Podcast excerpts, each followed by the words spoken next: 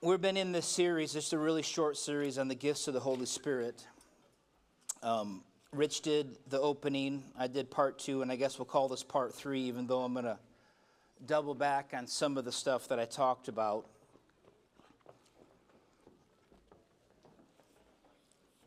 And so last week we started to get through some of the different gifts, and we still have two to go through and kind of give a quick definition and overview of.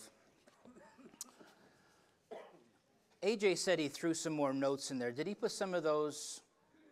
Did he put the different gifts in there in the notes? Does anybody know?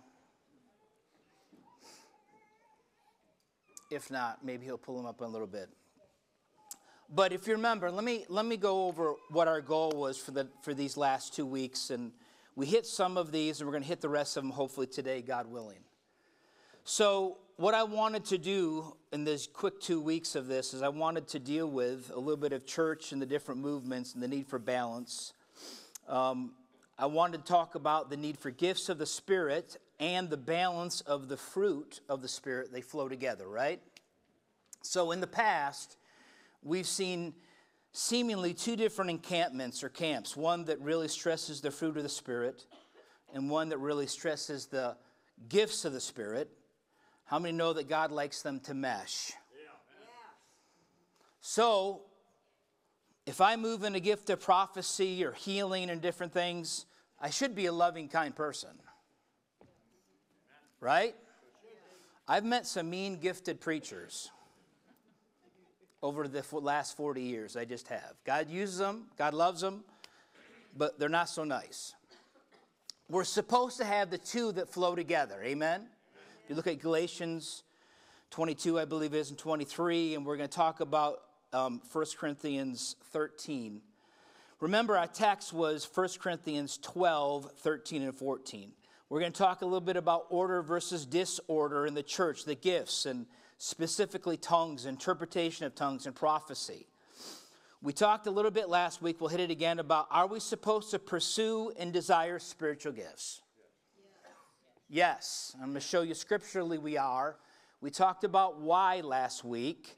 The why is not to make you look spiritual. Yeah. Right? The why is because people need your spiritual gifts. Amen. It's not about puffing you up or saying, man, you you gave a credible prophecy or you got great faith or you got great healing. Listen, the greatest healing evangelists that ever walked the earth, their healing anointing was not for themselves. Amen? It was to lay hands upon the sick and to see them recover. So we will hit that a little bit more. Does every believer have at least one or more gifts? They do. It's very clear. So last week we started to do a brief description of the different gifts. I don't have time to go back. You can maybe listen to them. But we, we ended on, we never got to tongues and interpretation of tongues.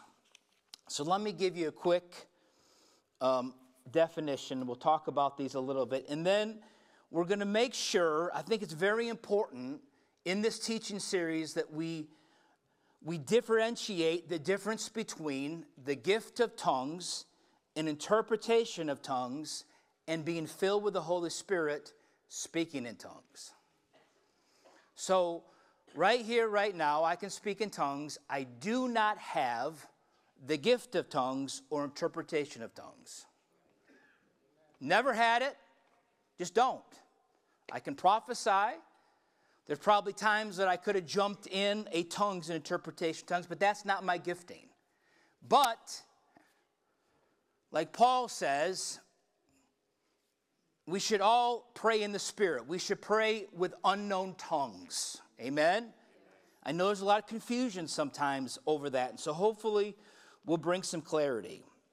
All right, so different kinds of tongues is the gift of speaking supernaturally in a language not known by the individual. So, any way you look at it, that language that you're speaking, you don't know what it is. That's why so many people get a little disturbed, freaked out, confused, right, by it, because it kind of goes against our natural mind. The plural allows for different forms, possibly harmonizing known spoken language like Acts and the unknown utterance like in Corinthians, designed particularly for praying and singing in the Spirit. And we will discuss, of course, the difference of being baptized in the Spirit. So, this is, and we're going to talk about it in 14, this is when somebody has a gift of tongues, and usually in a, a corporate setting or in a Bible study or whatever, God moves upon them. They speak in an unknown tongue, right? And then either themselves or somebody there interprets the tongue. What was brought forth in a unknown language is now brought into the natural, into English or whatever your language is. Do we understand that? Yeah. Okay. So the interpretation of tongues is a gift of rending the, tran- the transnational or the translation, excuse me, but not irrational message of the Spirit, meaningful to others when exercised in public. What it is not is a translation of a foreign language. So we are not translating Japanese, right? Even though you've heard of that before, right? I've heard of people going to foreign nations and God using this where they have never spoke a, a language and God supernaturally gives them a language and they find out they were speaking in their that native tongue. That can happen. I've never seen that happen. I know of many times it has happened. So so this is a work of the Holy Spirit. Amen? Yeah. Tongues and interpretation of tongues. So let me just go over this really quick. And I want to spend a lot of time on this because I could get caught up in this a long time. We know that, that Rich loves American history. And I probably should go back and do a little bit more American history myself. But I love also um, history of the church personally. Um, because remember, I told you last week if you, if you want to understand the, the present day church and where we are at as far as a corporate body of belief, you also have to be a student to understand some of the great movements that happened in church history. It doesn't mean that we study them to encamp there or live there, right? So you know that in the midst of, so let's just clarify Jesus is the same yesterday, today, and forever. Let's just, right? So just because God moves in a certain time in a certain way doesn't mean he throws out other truth in his word. What I mean by that, let me give you a couple examples. So, in the Pentecostal movement in the 1900 in Azusa Street hit, how many of you have ever heard of Azusa Street? Yeah. When God poured out afresh, many believe that was the beginning of what they called the Pentecostal movement. Amen. Where to that, not, not completely, but for the most part, the church was pretty ignorant of the baptism of the Holy Spirit. And so eh, eh, in the early 1900s, it hits, it spreads like wildfire. People are getting saved, people are speaking in tongues, and miracles are happening. Of course, there's great controversy in the church. There's many that are rejecting it, saying they're of the devil, it's not God, and, and whatnot. So understand this in that movement, and when God moved, there's always comes extremes. Yeah. Let me tell you one of the extremes of teachings that came out of that movement that if you didn't speak in tongues, you weren't a Christian and that's not biblical. But they swung that way for quite a season until eventually they got their doctrine straight and it landed in the middle of the understanding of being born again is asking Jesus Christ to be your Savior. Amen? And then He comes and He fills you with His Spirit, and behold, all things become new. I'm a new creation in Christ, right? But there's a next level of the Holy Spirit when He comes upon you and fills you and endues you with power. Do you remember when Jesus said, There's one coming that will baptize you in fire? Right? And so that hits, and so we see the church has changed, and there's certain criteria for restoration that you need to go by. We don't have time to get into that. But my point in saying is we had a Protestant movement. We, listen, think how many, I grew up in a Lutheran church. It wasn't very lively. It wasn't really anything like Luther, if you ask me. But I'm thankful for Luther. Are you? Saved by grace. The Protestant movement is birthed, is born, right? That we don't need a man. It, we don't ha- we're allowed to read the Word of God. It doesn't have to be in Latin. It's not for the elite priest, right? You don't have to come to a man to confess, right? So thank God for the for Luther getting that revelation, and church has changed, is it not? And so throughout history, you see that. So when you get a chance, it's probably good for you to do a little history on the church and to find out some of the great shakers and movers. And in that came the charismatic movement, came the faith movement, the prophetic movement hit, the apostolic movement. And great truth was brought forth in all of those movements. And I can prove to you why I believe they're a movement. But understand that all of them, extremes came. Do you hear me? What was one of the extremes that came in the faith movement? Prosperity preachers. My God, after I got saved, everybody told me about the horrible prosperity preachers, right? And you're not going to be one of those, are you? Listen, I know abuses came out of that, but do you realize up until that point, it was being preached that it was for you to be holy was to live in poverty. And the faith movement comes and, and busts that thing open and says, no, that's not true. That God also wants to bless his people, right? And wants to expand. Let me ask you something. How do you believe the Great Commission is ever going to happen without money? It's not. And how many of you have ever had heathens tell you that money is evil?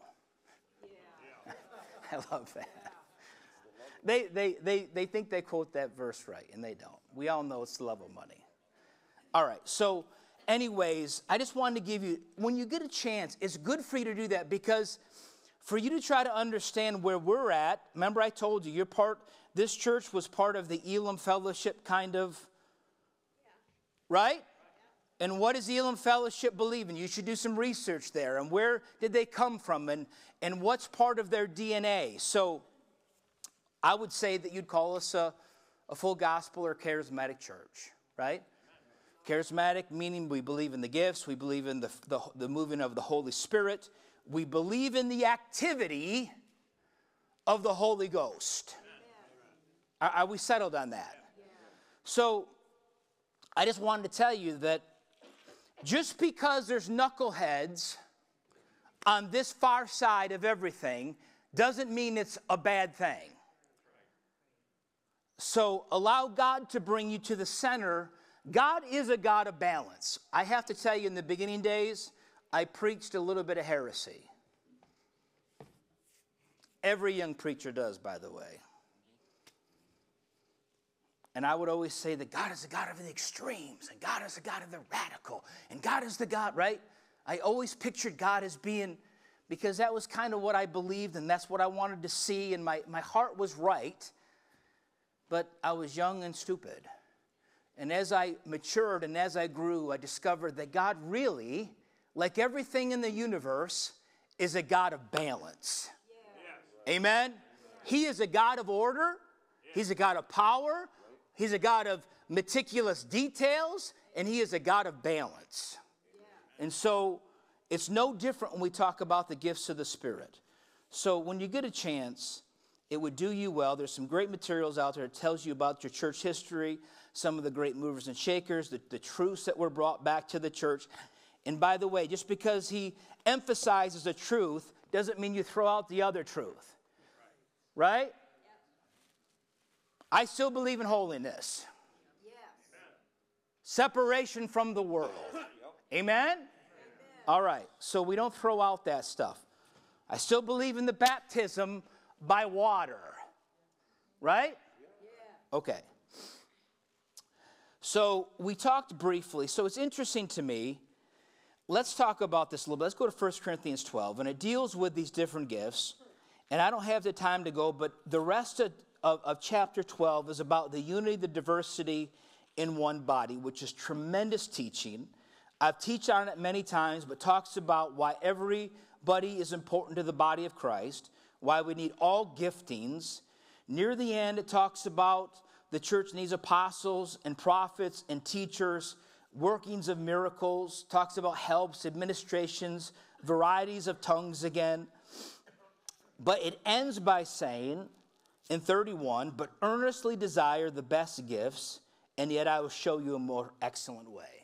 So here's a God of balance. So we see 1 Corinthians 12 lays out the gifts, talks about the, the necessity and the need for the gifts in the body of Christ in unity and working together in harmony, right? Amen.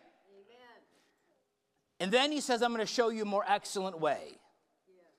And then he goes into this whole discourse about the necessity of love. Yeah. That without love, nothing, nothing matters.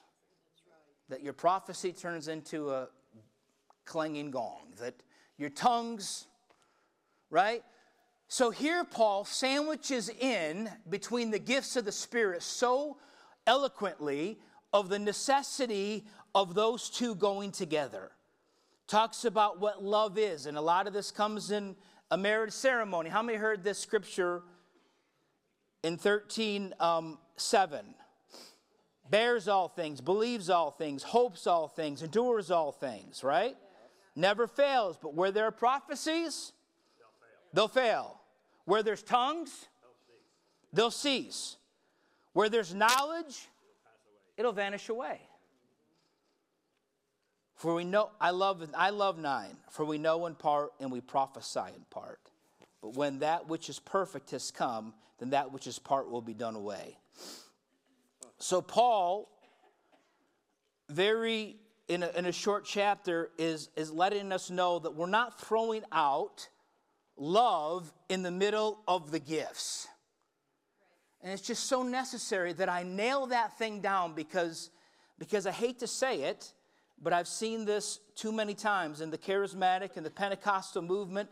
All they care about is the gifts and the moving of the Holy Spirit. And they're meaner than a junkyard dog. And that just doesn't add up. It doesn't add up, right?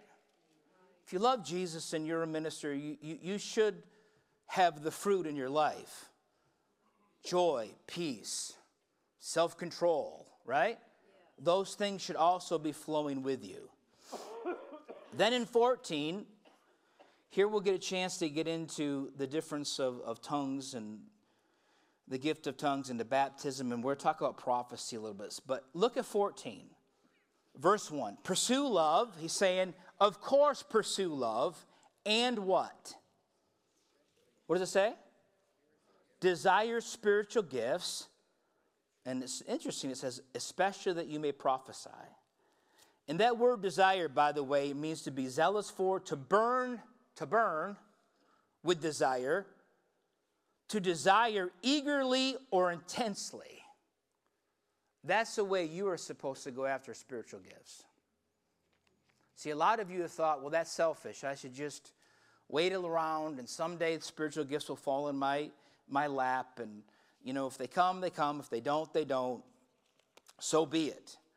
Well, you are to pursue, you are to go after and desire because we're going to discover that it helps other people. Let's read a few of these scriptures. It says, For he who speaks in a tongue does not speak to men, but to God. For no one understands him. However, in the Spirit he speaks mysteries. But he who prophesies speaks edification exhortation, and comfort to men.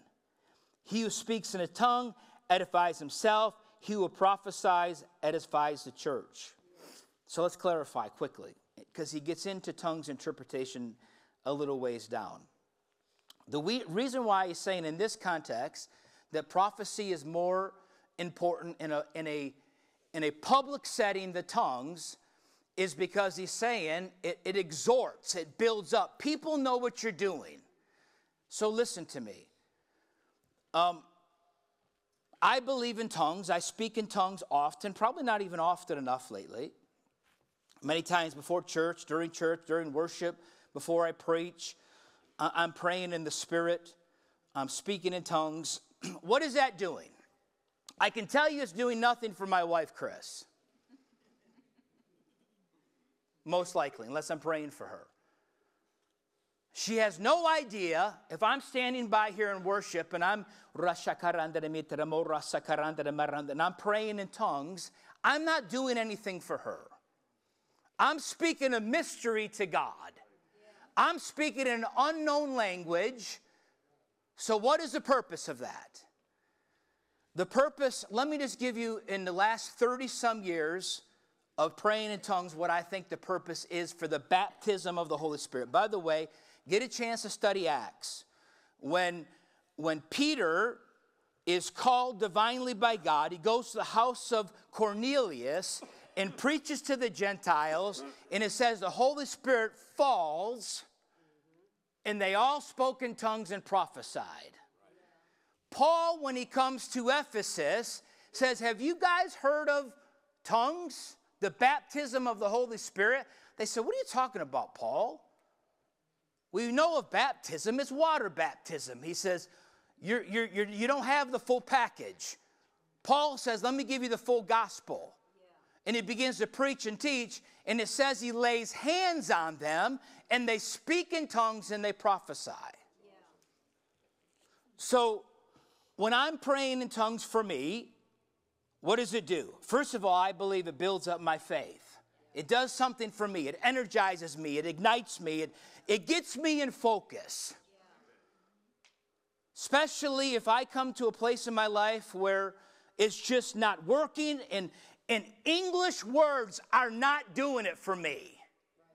Then I switch over to tongues because it is a direct prayer from my mouth to God. And here's a cool part the devil has no idea what you're praying. Amen. It's a language that's going from you to heaven. Tell me that's not exciting. So you're praying and, and, and, you're building up your faith at times. For me, I use tongues a lot in warfare. It's just me. And I go into a different kind of, um, sometimes I go into Chinese tongues. I go, I go into all sorts of weird things at times. But I know it's God, right?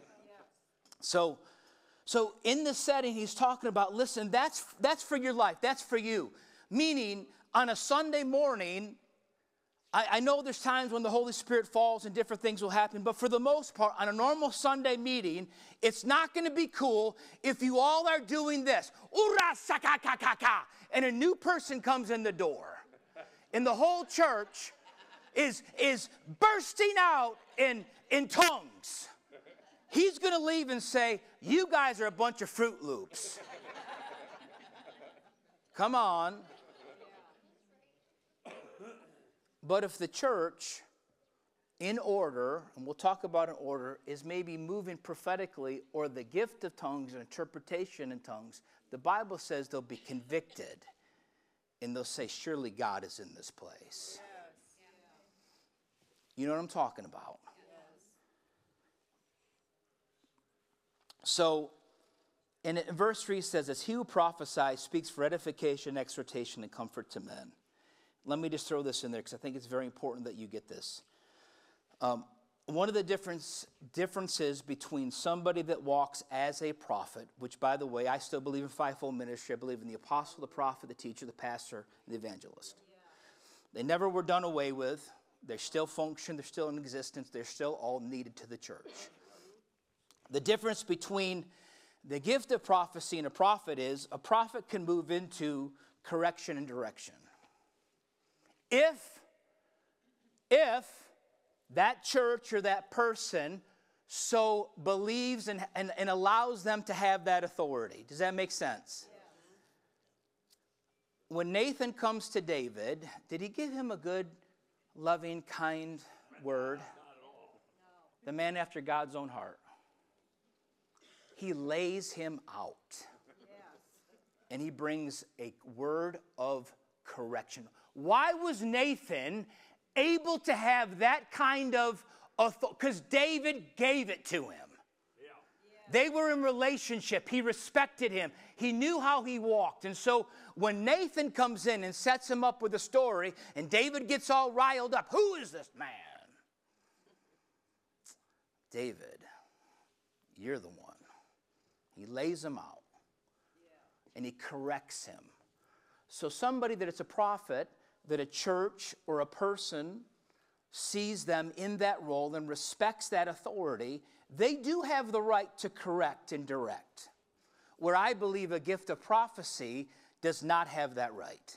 Meaning, if, if you carry a gift of prophecy, you don't have the right to go over to Mary and say, Mary, God just showed me that you, you can't do this and you can't go here. And he's, listen, that's not what the gifts are for. Amen? The gift of prophecy is for encouragement and exhortation and comfort. By the way, 95% of the time in my quiet time, God loves on me, cares for me, forgives me. He does correct me. But it's not all the time. Amen? He usually comforts me first, encourages me, then he gives me a spanking. Just like you would do with your kids. Could you imagine if all you did was correct and scream and spank your kids? What would that produce? Not a whole lot. All right. So, the gift of tongues, once again. So, I just want to clarify this. We don't have time to go. It does say tongues assigned to an unbeliever. So, the difference between being baptized in the Holy Spirit and your personal prayer language that you have between you and God and the gift of tongues and interpretation of tongues is a gifting for the body. Amen. Does that make sense? Yes. Kind of like prophecy to a degree, where somebody is moved, they speak in a tongue, and interpretation comes. You've heard this in this church before. And so, please, does that help with clarification? of the difference between them. I know we don't have enough time to go into all of it. And some of you may like this, some of this doctrine, some of you may not believe in it. I get that. But hopefully, if you do some research and you look into it, um, you know what? If your heart is pure and you really want truth, God, God gives it to you. Amen. God confirms it. God brings it. God, God will show you. God will lead you. You know, I mean, sometimes He does you know, hit us with a couple things that jerk us. Listen, and I'm just telling you that I've had I've had some prophecies before by prophets that were not confirmation. I know that goes out there, that everybody says that every single prophetic word that you've ever gotten, if it's not confirmation to me, that it's not of God. That's really a, an immature thing for you to say. Because when you say that, you say that you hear everything from God and that you have no blocks and you have no blind spots. Look at me. You have blind spots. You do hear from God, hopefully. You do read your Bible. You do know truth. But listen to me. We all have blind spots. We all have areas of our life, for whatever reason, we've closed off to and we don't see clearly. And sometimes something will come, a revelation, or somebody will move in a, in a gift and bring something. And, and I'm telling you, I've been angry a couple times for my prophetic words. I've not always been happy. One of the prophetic words that me and Chris got was about when I was wrestling with pastoring. And a, a well known, accurate prophet, I want to punch him in the face. I see you pastoring, brother and I see you running from it. And I was mad, man. I think Chris was sick that service. I don't even remember, but I came back and I was so stinking irritated. It's not the desire of my heart. I didn't want to pastor. Amen? Come on, be real with me. Do you realize that, and now some of you heard this before, so be careful what you say. After I got saved at um, United Methodist Church, the Wesleyan Church, we would see people come in all the time. I will never forget this as long as I live. I told God that I would do anything for him but two things. I'd never be a missionary and I'd never pastor. Hi. Thanks for your word today, Pastor. Yeah. So, you know, at the end of the day, you don't own your life, right? And my perspective was because I had such a warped view of ministry, right? I mean, it was, that was God knew where I was coming from. But I'm just telling you that, that you better be very careful when you say that God would never do that with me. God is God. So, hopefully that clarifies that. I don't have any more time to get there. We got about five or ten more minutes. I want to talk about a few things. So, as far as um, let's read on. I want I want you to see this. So I want to talk about order versus disorder a little bit. Go to 1 Corinthians 14, 26. It says, And how is it, brethren, whenever you come together, each of you has a psalm, a teaching, a tongue, has a revelation, and an interpretation. What does it say? Let all things be done for edification. If anyone speaks in a tongue, let there be two or three at mo- or most three, each in turn, and let one interpret. But if there is no interpreter, let him keep silent in the church, and let him speak to himself and to God. Let two or three prophets speak, and let the others judge. But any, if anything is revealed to the others who sits by, let the first keep silent. For you can all prophesy one by one, that all may learn, that all may be encouraged. Verse 32 The spirits of the prophets are subject to the prophets, for God is not an author of confusion, but of peace, as in all the churches of the saints. What is God just telling us there in a nutshell? That He wants the Holy Spirit to move, He wants the gifts to move. But could you imagine on a Sunday morning if 15 people ran up to the altar and began to speak in tongues and prophesy all at once? What is happening in this place? Absolute confusion. Right? But he's saying, listen, if you have it, bring it in order, bring it uh, in clarity. One can interpret, one can say it, one can prophesy. And it's interesting, it says that the, the spirit of the prophets are subject to the prophets. So let me explain it to you a little bit. So I've moved, that's mostly what I've moved in, that gifting for the last 30 some years. And as I've matured in that gifting, just because God speaks to me concerning somebody or something or church does not mean it's the season to release it. Amen. Meaning, he may have, and he may have just revealed it to me just to pray and to say nothing. Immature prophets, they throw it all out, and it's okay. We don't kill them or crucify them. They're allowed to be immature. Amen? How many pastors were terrible pastors out of the gate? Oh, my heavens. I remember telling our small church that you're all guinea pigs. I've never done this before. I don't know how to pastor you. I mean, thank God I have good spiritual fathers that are trying to teach me and pour into me, train me. But at the end of the day, I didn't have a glorious clue what I was doing. But being led by God, and what I was telling them is give me a little latitude to mess up along the way. Because this whole thing is new for me part of the reason why I think sometimes we're afraid of, of, of moving in the gifts. And I'll be honest with you, one of the gifts that's been spoken over me for many, many times is healing and the laying out of hands and believing. And I've seen some healings, not nearly to the degree that I believe God wants to do it. And I have to tell you, a lot of times that's just nothing but fear that holds me back, right?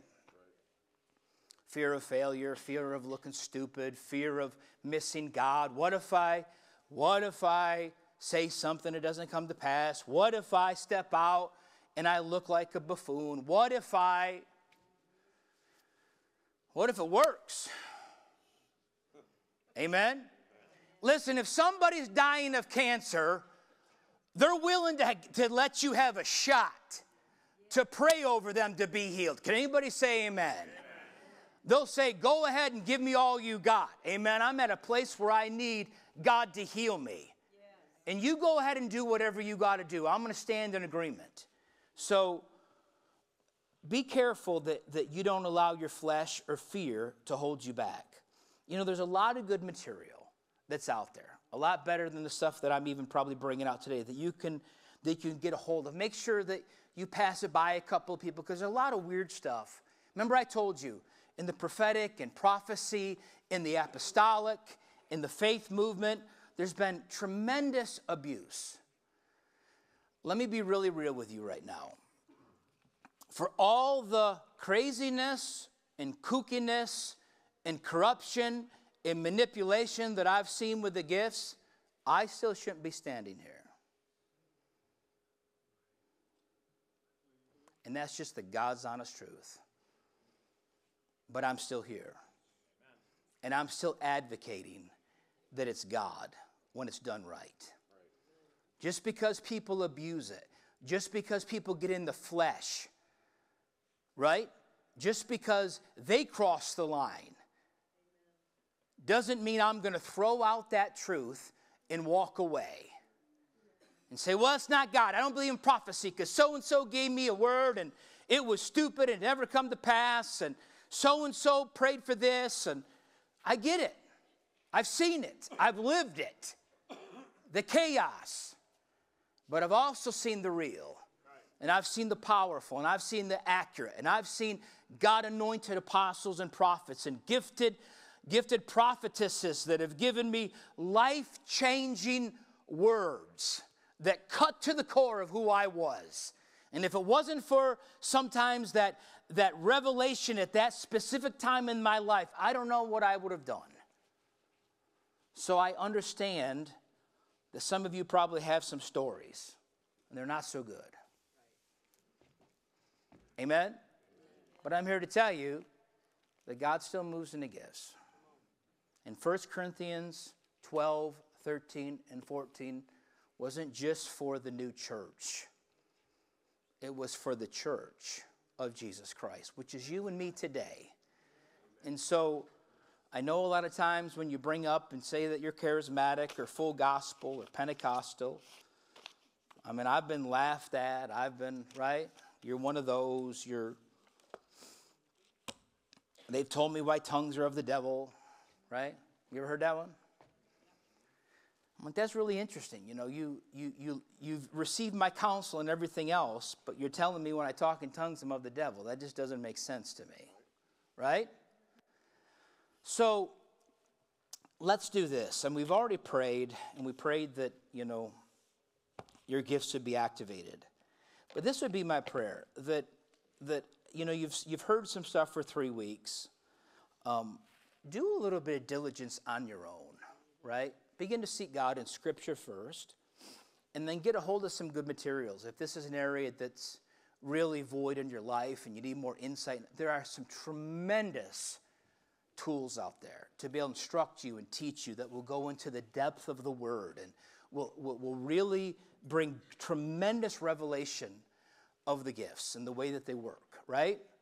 See, we have to sometimes do a little bit of legwork. Don't you love it when it said that was it the Bereans? They did some legwork, right? They made sure what was being preached was right and true to check it out. They didn't just take it at face value, and they went out and they did their own research, right? So let's do this today. Let's pray. Father, um, Kurt, could you come and just play the keyboards real soft? I won't keep you for more than five six more minutes, I promise. Father, we pray today that, um, that you really, in this series, would bring revelation and wisdom and insight and counsel like only you can. God, I only I brought up bits and pieces. There's no way in 2 or 3 weeks that we could completely dive into all of this. But God, we gave a pretty good overview And God, I believe with all my heart that you are a God that desires your people to be used in the gifts. God, we need the gift of discernment. We need the prophetic mantle. We need healings. We need miracles. We need those that carry a gift of faith to help those that are going through impossible situations. So, Father, none of this can happen through our flesh or through our natural understanding. But God, just like being born again, just like everything that we've done to this date, it has taken faith. So I pray today for those that maybe have never been exposed to the gifts or don't know what their gift is. Maybe have been confused in the past. Maybe they've seen, as I brought up, the abuses of the gifts. I pray, God, that you would just bring balance to their life. As it was said, that we need the fruit of the Spirit. We need peace, love, joy, self control, kindness. But man, we need, we need your gifts moving. We need your saints flowing in the power of the Holy Spirit. And what a better time as we kick, we went from Thanksgiving and hopefully being thankful for so many things into a season of Christmas, which everything about Christmas is miraculous. From the angels to the virgin birth to the dreams and to the characters that you used, God, real people. Everything we read in the Bible requires faith.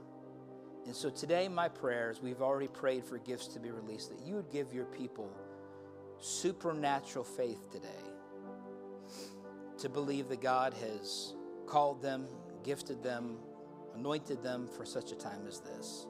I know that so many times that has been spoken and preached that it's almost become diluted and watered down. But God, I've preached that message for 30 some years. Once you understand that you're called and gifted, it will change you forever. It will give you a new insight into life. It'll get you a new bounce in your step. Your prayer language will become stronger. Your quiet time will become full of fire and faith and hope again. It won't be boring and mundane and apathetic.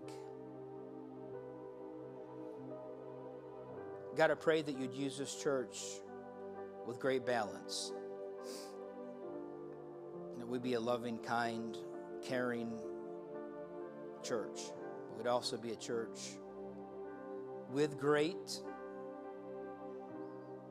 wisdom of moving in the gifts, understanding order versus disorder we never want to quench the Spirit. We never want to put the Spirit out. But we all want it to be done the way you would have it to be done, God. So, Father, we pray for your wisdom in every area of our lives. I pray for those that are struggling today, whether it's finances, whether it's depression, whether it's doubt, whatever they're struggling with. Father, I pray right now that you would cast off every care, every weight, every worry, every lie of the enemy that's come upon them, and release this season of Christmas to be most the most enjoyable spiritual time they've ever had in their lives. Experiencing your goodness, your joy, your truth, your hope, your power. Do a new thing inside of them. And as we sung today, finally, I pray that you would set a fire in our hearts once again. God, watch over your people over the holidays. We pray for peace. And God, we, we do pray against sickness and crazy flu and cold and crazy stuff that's going all over the place. God, we pray for your protection upon our bodies. God, help us to be whole and healthy in every area of our life. God, we thank you for this time. I thank you for every person that's here for their willingness to listen, God, to the word. We pray these things in Jesus' name. And everybody said, Amen. God bless you. Have a great day.